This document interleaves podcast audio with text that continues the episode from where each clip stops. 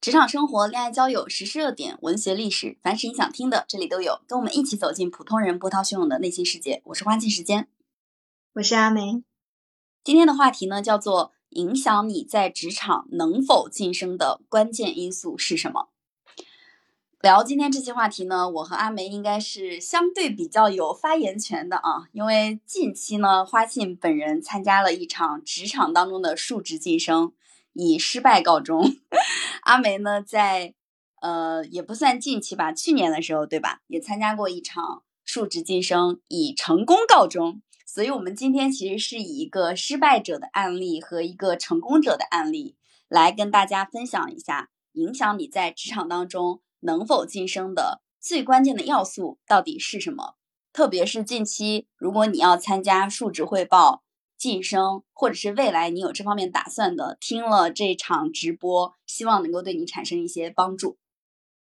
嗯，我去年其实我去年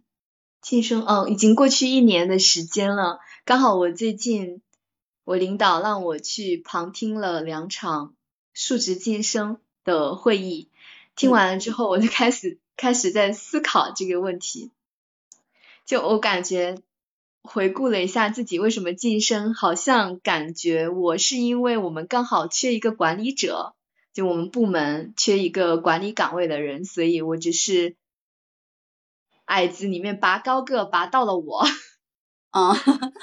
我在嗯参加工作的第一年，当时我的就是我的领导他是怎么晋升的啊？他当时其实也是跟你差不多的情况。因为他们的领导突然之间，就是他们那个部门的一个 leader 突然之间离职了。离职之后呢，那特别急需一个人尽快的提拔上来。于是他当时的领导就找他们那个部门所有的人谈话。谈完话之后，认为呃，就是我的我的这个领导能力还不错啊，方方面面还不错。于是就给他一个月到两个月的时间的机会去锻炼。锻炼结束之后，认为他能力是可行的。于是就把他提拔上来了。其实，在职场当中，并不是所有的公司都有一个特别完善的晋升体系，或者是固定性的会在某一个节点进行大型的这种述职啊、晋升啊这种规划。大部分的情况下，都是因为刚好需要你这个岗位，这里刚好有一个空缺，然后你能力各方面都比较契合，于是就把你提上来。嗯，对你这样说，我就。在我们公司的话，就是没有像年度规划一场大的集中的数值晋升，而是分散在每个月的。就是我看了一下我们公司的一个晋升的制度，它是说呃由晋升人的上级来提出提出这个晋升的申请嘛，然后呢呃要通过比如说你的上级，然后上级的上级来。同步认同之后，还要通过事业群的总经理确认了之后，递交到人力资源中心，然后再来做整个述职和呃晋升的准备嘛。那我参加了，应该就是我旁听的两场述职晋升的会议，它应该已经属于就是比较后期的工作了。就是这个要晋升的人，然后他去准备一个 PPT，然后这个 PPT 的内容也是。规定好的嘛，然后他来讲，然后评委是，呃，他的一个跨两级的领导和与他的工作有关联性的，比如说他的呃上游合作的协同部门和的领导，或者是说他的一个客户，就是呃他的一个下游的同级的这个领导，然后呢。凑齐大概四到五个五个评委之后呢，再开这个述职会议。所以在我们公司，嗯，可能就是说，你想要晋升，有一个很重要的因素，就是你要跟你的领导和你的协同的一些部门领导都要打好关系，因为他们会是你述职晋升的重要关键人物。嗯，等于你们公司其实首先是提名制的。首先是因为，比如说这个位置需要一个岗位要晋升了，然后领导开始提名，提名完成之后，再由呃参与述职晋升的这个人，他的上下游以及他的合作方共同来去打分，最终决定他是否能晋升。嗯嗯，当然前期呃，他这个申请递到人力资源中心之后是有一些考核条件的，比如说你的绩效要处同岗位的前百分之二十之类的，然后呃有半年的一个类比期吧，嗯，就是有一些这样的一些基础条件，然后你没有犯一些大的过错之类的。你们的绩效是由直属领导直接打了之后就可以生效的，还是什么？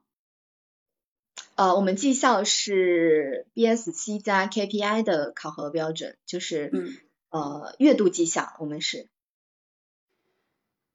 呃，除了你刚才说的，就是加一个是有考核嘛，它有一个相当于固定指标的考核，还有一个是什么来着？就是呃，比如说有一些行政制度上的，比如说你考核期内。不能有一些犯一些大的过错，然后呃还有一些就是比较散的，但是主要是以你的绩效为主，然后加上你的上级的认同认可。哦，那就是说，其实，在你们公司是必然要跟自己的直属领导打好关系的，因为直属领导决定了你的绩效，然后最关键的是他决定是否要提名你。真的是这样的，而且还有一个非常重要的因素是。你必须得有这个坑，就是有这个编制，有这个空缺，你才有机会上升。嗯，对，其实站在企业的角度上，这点是非常好理解的啊。因为如果我没有这个空缺，你在你原有的岗位上，嗯，也干得好好的，然后公司也没有什么空缺，其实他是没有必要去晋升和给你加薪的。然后我们公司的晋升，我在我的前公司总计待了也有三年多的时间。我的前公司的晋升跟你刚才提到的这种晋升方式只有一点比较相似，就是第一呢，它也是有一定的空缺，它才会开始发起这个晋升。第二呢，它的晋升，因为我当时所在的岗位是类似于业务岗，就它呃不需要有任何的考评，就是你只要完成了年度的 KPI，然后同时你的 KPI 是名列前茅的，就会自动有一封邮件发给你，告诉你你已经晋升到了下一个职级。然后我现在所在的这家公司呢，它属于是晋升体系相对来说比较完善的，每一年有一个大型的年度晋升，就是这一年除了这一次晋升以外，没有任何其他的晋升机会，你必须要在这一次的大型年度晋升当中表现，就是表现比较好，然后你才能晋升。那么谁能参与到这个大型的年度晋升当中呢？第一个是看你当前所在职级的就职时间。比如说我的职级，他就要求你至少要满，呃一年的时间，然后有的职级他会要求你满两年，有的职级他可能要求你满半年，你就可以参与进去。第二呢，就是你的绩效全年要达到 A 级及以上，嗯，我们公司的话是分成 S、A，然后 B 加、B 减、C 这样的一个级别，就相当于你的年度绩效你要在 S 和 A。另外呢，就是你也是一样的，就是年度没有什么。呃，大的一些违规性的问题，那么你就可以去参与这场数值晋升。而参与这场数值晋升的过程当中呢，给你打分的评委，比如说我给我这个职级打分的评委，呃，我一个都不认识，他们不认识我，我也不认识他们。然后他们是来自于公司各个不同部门的高管，有嗯运营的，然后有技术的，还有其他的一些，就其他的一些岗位吧。就反正大家相互是不认识的，那我就需要在晋升数值的非常短暂的十到十五分钟的时间内，向他们展示我在去年的这一年的工作成果，我为什么足以去晋升下一个岗位职级，就跟你们公司的差异性比较大。嗯，对，这样看来好像每个公司的晋升制度差异真的非常大，因为你们公司可能就看呃。晋升数值的这个人，他在这场数值里面能不能把自己的一个成绩展现出来，而且要说服在场的这些高管们。那我们公司其实很看平时，就是你平时的工作能力和你平时的配合度，因为评委的百分之八十是来自于你的合作部门。嗯，哎，还有一点，我刚才想到，我们公司的晋升，因为它前提是要求你满一定的入职时间和你年度的绩效能达到一个级别嘛。然后这个年度绩效是怎么评的呢？其实首先也是看你这个大事业部今年一整年你做的成绩怎么样？如果整体的成绩很很好，那么能够拿到 S 的人和 A 的人就多；如果整体的成绩没有那么好的情况下，那么拿到 S 和 A 的人就少，也就意味着未来去参与数值晋升的人总数上是少的。所以，我们两个这个决定你这边的可能是他日常的表现和他跟领导的关系，然后决定我这边的。能否晋升的一个核心要素，第一就是你的演讲能力，你能否在述职晋升的过程当中把自己的工作讲好，让别人能听懂，然后让大家知道你到底做了什么。特别是我们公司每一个小业务部，他所做的事情差距有点十万八千里。就比如说一个事业部跟另外一个事业部的，他的工作内容可能完完全全就是完全不一样的。对方根本就不知道你这个事业部在干嘛，是是会发生这样的情况的，所以两边的我觉得这种差异挺大的。嗯，对，各有优缺点吧。你的评委可能可能他会完全凭你在这个呃数值会上的一个表现来给你打分，或者是说依据他个人对于你这个岗位或者是你晋升岗位的一个主观的理解，对吧？来来认为说呃。你能不能上？那我们就有点，我们我们公司就有点人情社会的那个味道，就你平时就得呃用心去打好关系，然后呃让这个领导能看在日常就能看得到你，而不能只通过这半个小时的一个数值就来达到晋升的一个目的。嗯，所以我们其实总的来看啊，在职场当中。嗯，决定你能否晋升的关键要素当中的第一点，也就是你是否是在这家企业里面这种制度里面，你是不是一个合格的人？嗯嗯，比如说，如果在我们公司，他跟大家的关系都很好，然后他日常的工作能力也非常的强，但是呢，他不会演讲，说话吞吞吐吐，然后一到大型的汇报就极度紧张，那他可能就很难去晋升。但如果在你们公司，一个人演讲能力特别强，但他日常非常的不好配合，老是跟别人发生争执，那他可能也很难晋升。就尽尽管他能力很强的情况下，百分之百正确，是的。你是你刚刚停顿了一下，是联想到谁了吗？对，因为我想到了，呃，我刚刚真的联想到了，就是我我上个礼拜旁听了两场这个数值晋升的会议，是两位。副经理升经理的，呃，在我们公司算是比较重要的管理级了。然后其中一位呢，就感觉他的演讲能力非常的一般，他就是照着 PPT 念。然后现场的评委，嗯，对他的这个演讲能力也是就是不太满意的，就觉得就打断他了嘛，在中间过程里面，啊，但是因为他的领导就站出来为他讲话，啊。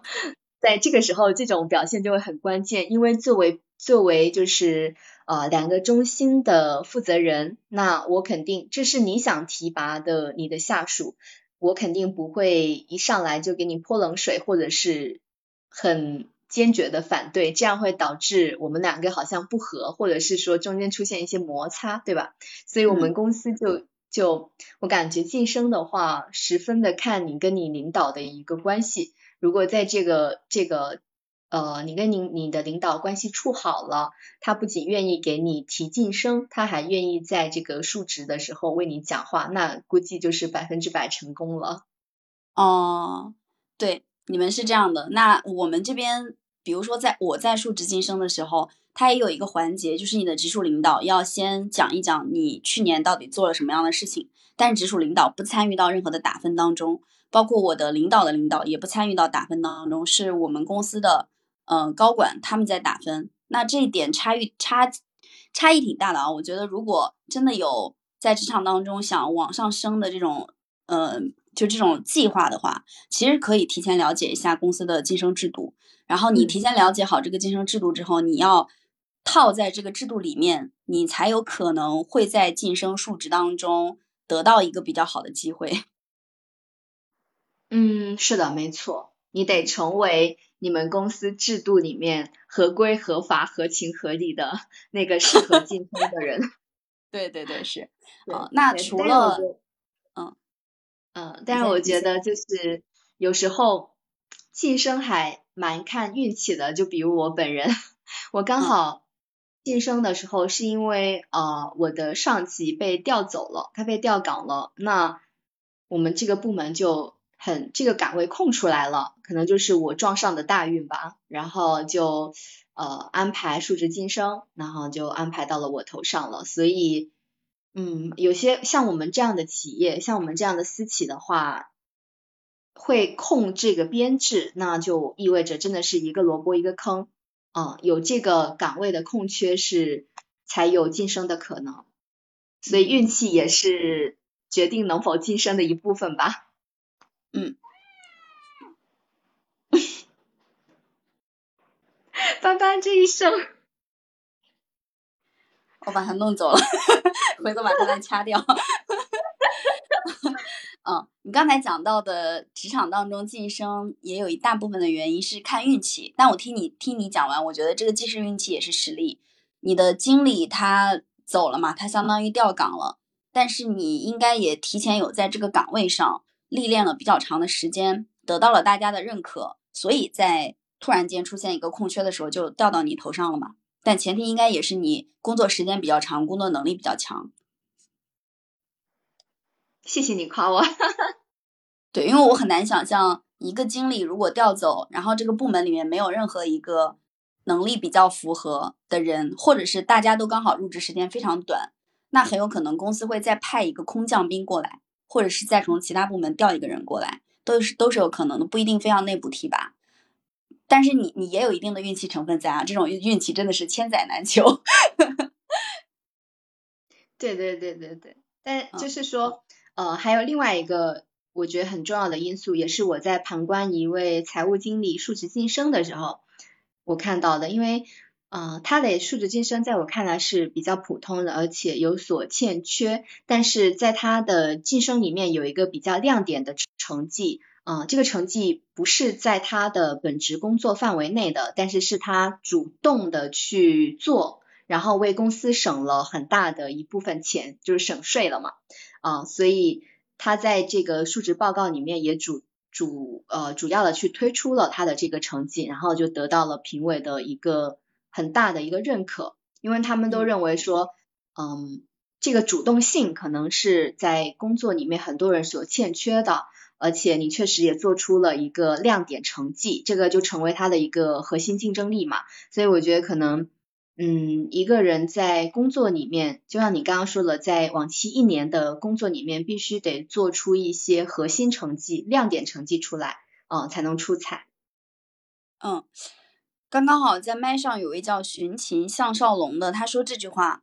他说：“我们两个聊的是外企和私企，非常对。我们两个刚好是差不多这样子的情况。体制内正好相反，体制内呢背后的实力是绝对的碾压。我想问一下，这个背后的实力指的是你站队，你是否站对了一个正确的队吗？就是你背后的靠山到底是谁吗？然后另外他有提到说，嗯，换个逆向思维，就是如果你能打破常规，你可以更快晋升，这一点我是非常认可的。就是特别是在像我们这样的互联网企业里面。”如果你真的是打破了常规，快速高效的取得了一个特别卓著的成绩，那么你去晋升也是有这种可能性的。嗯，有什么例子吗？我突然很想就这个，嗯，举个案例啊，举个案例，我在我的前公司，我在这现在这家公司里面没有见过这样的情况。我在我的前公司有一个人，他原来是客服出身。呃，但是呢，他创造了、创建了一整套的商业模式，这个商业模式很快就让我们公司，就是很快就上市了，不到一年的时间。然后这个人在行业里面其实也非常的出名，他其实就是多级连跳、快速晋升，成为了我们当时商业化整个大事业部的一个负责人，因为他帮你快速探索了一条能够商业变现的模式嘛。这种情况其实属于是你做出了极其卓越的成绩，而且你这个成绩外人其他人是替代不了的。他的性格其实也非常的，嗯，比较冲吧，相相对来说嗯，但是并不影响他在公司里面得到了很快的、很高，就是速度很快的提拔，因为他的能力、他的成绩实在是别人完全取代不了，不是你任何一个人在你的小岗位上面做出一点小成绩就能跟他去相比的。嗯，好牛啊！因为我在工作中，呃，没有遇到过这样多级连跳、快速晋升的人，好像大家都是缓慢的一级一级的，然后花几年的时间，或者是通过跳槽的方式，呃，往上往上去走。这样的人还真的是非常可贵的人才。这个对，这个也看企业的整体文化和环境。你的你现在的这家公司跟我现在这家公司相对比较。就是比较稳定，而我的前公司它是一个偏创业型的公司，创业型的公司其实发生这种多级连跳还是有极大的可能性的。但但其实，在晋升当中，呃，刚才阿梅也提到一个非常重要的核心的点，也有一点就是说，你仍然要在你的工作岗位上取得一个非常突出的成绩，除非你是领导的亲戚，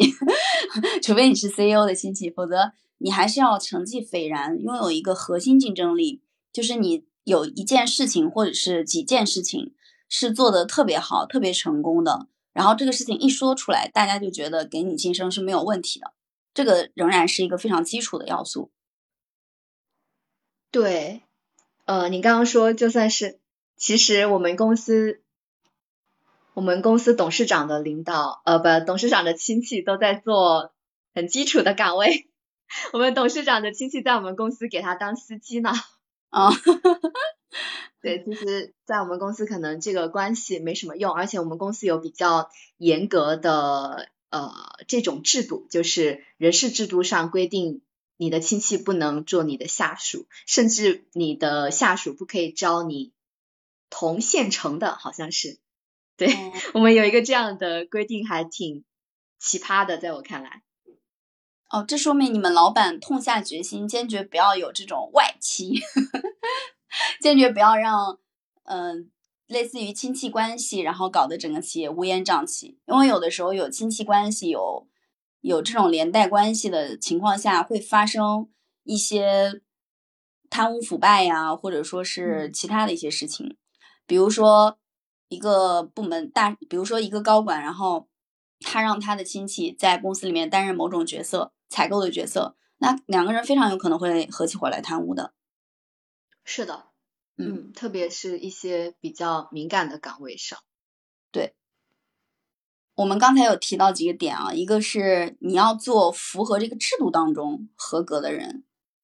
然后第二个呢，就是你仍然需要有